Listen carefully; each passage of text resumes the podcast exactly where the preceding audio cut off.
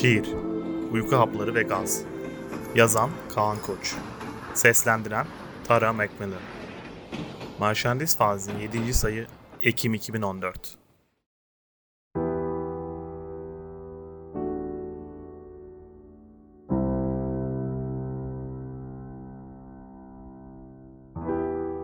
Gece kanıma giriyor. Yoruldum kendime kusursuz bir ölüm aramakta. Nihayet nasılsa aynı.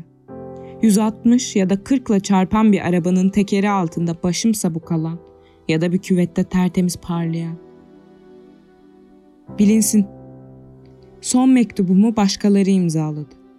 Oturaksız komşu merdiveni çıkarken ağlayan, bakkal dikkatsiz, yüzüme merhabayla bakmayan ya da halklar ve aşklar ne zaman inansam bana karşı ayaklanan.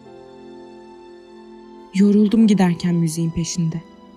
Renkler akışkan, yeni sokakları dolaşmak yeni yüzler isterdi. Kimdi tepeye çıkarken İsa'yı sırtından bıçaklayan? Anladım. Yaşamak için dikkatsizlik gerekti.